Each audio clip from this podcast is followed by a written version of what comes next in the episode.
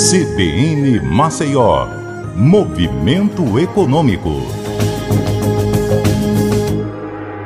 Olá, bom dia a todos. Sou Patrícia Raposo, estou de volta aqui com o Movimento Econômico, trazendo um assunto muito importante. Ontem, o Google, através da sua controladora Alphabet, assinou acordos para pagar a mais de 300 veículos de mídia de países da União Europeia pelas notícias que compartilham em seus mecanismos de busca.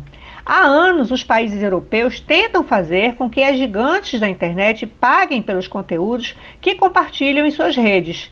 Esse acordo é resultado da adoção de regras de direitos autorais na União Europeia que exigem que o Google e outras plataformas paguem a músicos, artistas, autores, editores de notícias e jornalistas pelo uso do seu trabalho.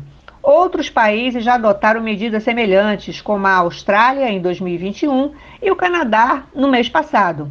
Com o acordo, serão beneficiados veículos de notícias da Alemanha, Hungria, França, Áustria, Holanda e Irlanda. E para fazer valer a medida, o Google vai lançar uma nova ferramenta que oferece aos veículos um contrato estendido de visualização de notícias que fará com que, numa busca, apareçam apenas trechos e imagens em miniatura o acesso se dará mediante uma taxa de licenciamento, ou seja, as pessoas vão ter que pagar para ler. Essa é uma discussão importante que precisa chegar ao Brasil, onde a indústria do jornalismo tem sido fortemente afetada pelos negócios das gigantes da internet. É isso, eu fico por aqui e até a próxima.